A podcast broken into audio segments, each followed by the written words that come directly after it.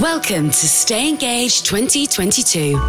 Everything you know and love about IAB Engage, but brought to you week by week. It's Engage, but offstage. Stay Engaged is hosted in partnership with TripleLift, the essential marketplace that offers advertising solutions for every channel and every objective. The only major supply side exchange designed to make advertising better for everyone advertisers, publishers, and consumers. How does the industry need to change in order to stop letting down parents? In this offstage audio session, Emily Roberts, co founder of the Women in Programmatic Network and senior associate at PwC, will be joined by Louise Watson, practice director at Propeller Group, to dig into the findings from the Exploring Parents in Media and Advertising survey. I'm Emily Roberts. I'm the co founder of the Women in Programmatic Network and senior associate at PwC. And I'm Louise Watson. I'm head of PR at the Women in Programmatic Network and practice director at Propeller Group. So, the Women Programmatic Network and Propeller Group have just done the most incredible study, right? So, we're really excited about it. We surveyed parents in the media and advertising space discussing some of the challenges that they're facing in the industry at the moment. We looked at things like fertility rates, requirement for maternity and paternity leave, as well as other things that businesses can do to support them moving forwards. Yeah. And also just to raise awareness about what it's like being a parent in the advertising industry. We basically wanted to do this to kind of understand what needs to be done more, right, in the industry but also the big factor of how this plays into the gender pay gap. So we know that the gender pay gap starts when you're 28 as a woman, not as a man. And essentially, we know that having a kid does impact the gender pay gap, but it's not the reason. I think that's quite important to touch upon before we delve into this study. So, yeah, the gender pay gap in the advertising industry at the moment is 23.3% from the IPA census. And hopefully, a part of this study might be able to improve the gender pay gap going on into the future. Fingers crossed. And what we're going to talk about towards the end is the Parent Good Pledge, which is a pledge that businesses can make to make them more aware of some of the things that they can do to better support parents in their businesses. So, in the industry, not a lot of companies have got leave in place specifically for fertility treatment and miscarriage. And actually, that's causing a lot of problems for women trying to navigate that part of their lives. So, about 8% of pregnancies result in miscarriage under the age of 30. And actually, that goes up to one in three once you're 40 or above. Yeah, so there's a lot of amazing women that I've worked with in the advertising industry that have had really sadly miscarriages. And essentially, there's not much support out there, right? There's all these amazing women are kind of returning straight back to work pretty much the day after which is a bit terrifying. And I think it's up to 24 weeks where once you get to 24 weeks, then you can have time off. But before then, there's kind of nothing in place. That's the law at the moment. The other side of that is, as well, is the time off that's being allowed for partners to support their partners who've gone through a pregnancy loss. And there's a lot of things around kind of IVF can result in multiple miscarriages before it's successful, but also obviously age being a factor. Having your partner there is such an important part, and it's obviously a loss for them as well. I had a situation my husband doesn't work in the industry. He unfortunately had to return to work the day after we had an ectopic pregnancy, which meant I was in hospital on my own trying to navigate that without actually having any support there. Luckily, I was in a role where there wasn't an issue with me having the leave that I needed. But I know that there are a hell of a lot of women that don't have that experience. Yeah, and that's terrifying, right? Like, if that happens to women that have jobs that they're expected to go straight back to work, you're not in the mental place and or even the physical place. Like it is it's absolutely terrifying. One of the things that we looked at was the fact that there are a lot of women who are delaying having children until a lot later. And obviously with that being a factor, that is then meaning that they're more likely to have miscarriages. That is meaning they're more likely to need IVF. And therefore a lot of these things are just more likely to come up. From the study, we found that 42% of those surveyed wanted an increased pay in paternity and maternity leave, and this would really help supporting working parents. And actually, when you look at the statutory maternity leave in the UK, it's pretty bad, right? So it's 90% of your average weekly earnings for the first six weeks, which is fine. I think a lot of people can do that in the advertising industry. But then after six weeks, it goes to £626 on average a month, which is just not doable, right? it's definitely not doable. And I think it's contributing to that pay gap quite dramatically because what it's meaning is that women don't feel like they can come back to work. They feel like they're having to navigate working part time or not working at all. And it really is stopping them feeling like they can come back into the industry. Absolutely. And so when you look at that stat and compare that to even the average rent in the UK, which is a thousand pounds, it doesn't work. And one of the other really surprising stats we found was that actually from the men that are in the industry, only 2% took advantage of the paternity leave. And we found out some of the reasons, didn't we, about why men aren't taking paternity leave in the advertising industry. Yeah, there was a lot of parents that actually didn't know it was available or it was too complicated to access. And actually, a lot of people talked who had accessed it talked quite regularly about the fact that they maybe had two or three attempts at forms before they were approved by their businesses. Oh, yeah, um, I've heard that it is so complicated. It is. And I think there's also still a massive stigma about men accessing shared paternity leave. So, actually, my own husband, who doesn't work in the industry, took shared paternity leave with me. And when he went back into work, he actually found that he had been replaced by a full time person in his role, which is technically illegal and probably something that wouldn't happen to as many women going back at the moment. It does still happen though.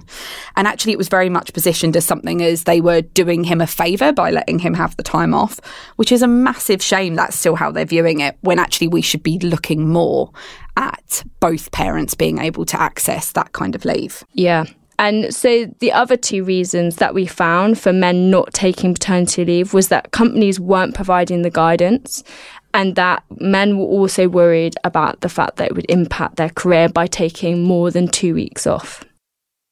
I have heard some stories, even over the last kind of 24 hours, of dads actually approaching me to say that they'd either left roles as a result of not being able to access that leave, or that they'd started new roles and actually been discouraged from taking paternity yeah. leave as well, which is a big problem because unless dads are equally able to access leave and support working mums are not going to be able to have the same opportunities. Yeah, I've heard exactly the same actually. I've heard this really senior guy in the industry, when he stepped into a new role, was advised not to take paternity leave because it looked bad on the rest of the company.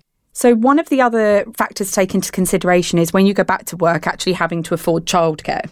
So, part time childcare, about 25 hours a week, costs £550 a month. That's kind of a UK average. In London, it's about £720 a month. So, it's even more than that. I mean, that's a huge amount of money. And especially if you're not senior in your role, maybe you're kind of mid level or more junior, that amount of money is not something that you can easily afford. And this is bearing in mind that the women's probably taken nine months off and only been on £600 a month already. So it's the fact that it's very expensive, right?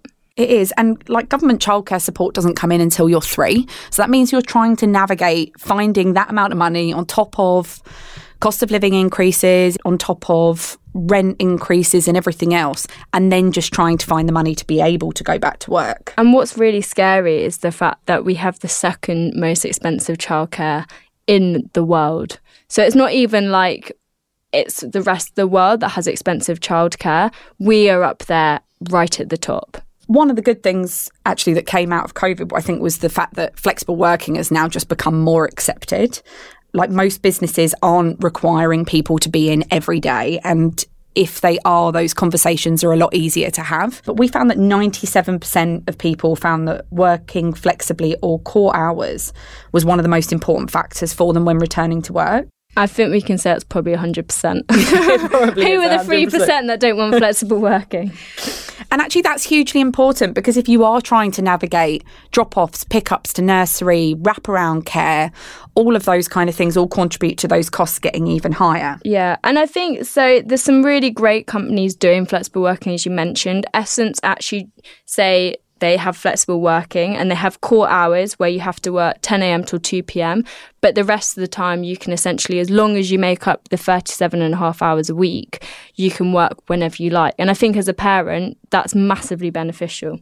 It is. I think it's not feeling guilty about having to do drop offs and pickups. I mean, most schools finish at three o'clock. So being able to do that and then work into the evening, we're not suggesting that people suddenly work less hours, but actually just finding a way of working those hours a bit more flexibly into the evening and earlier in the morning just means that it works for everyone.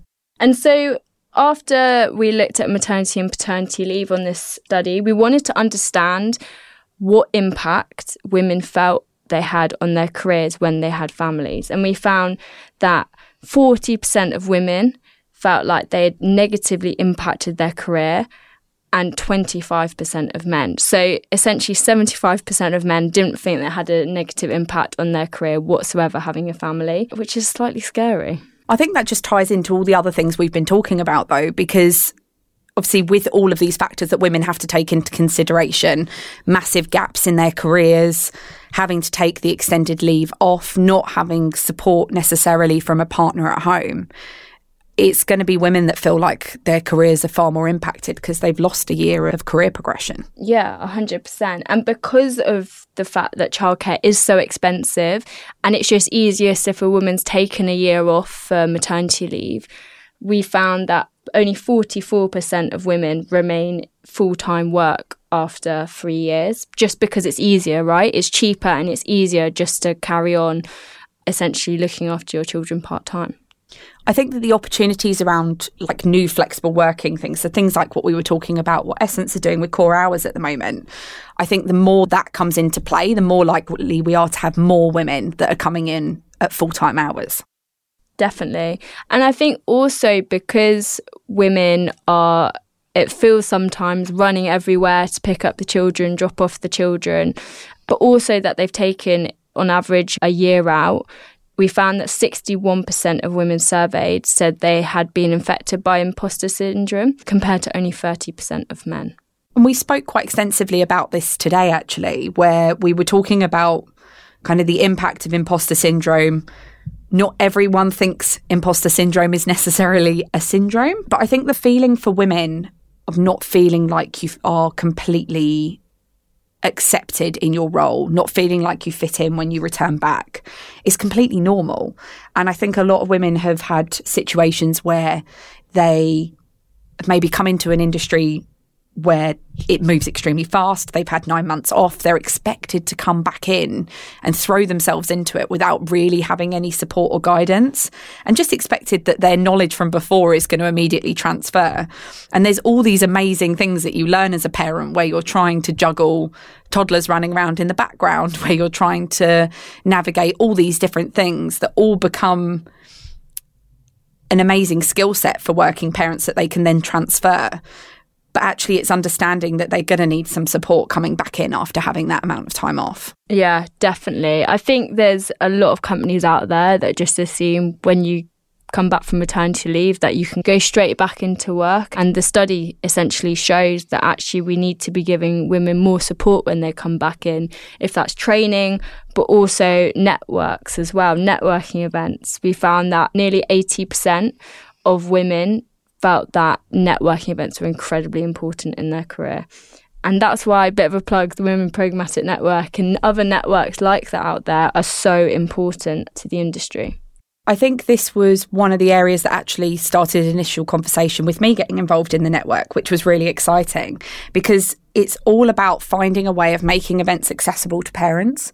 So, having a way of making events run around times that work better for parents. So, kind of having open conversations with people about do they need things to start later or finish earlier to mean that you can do those drop off and pick up times.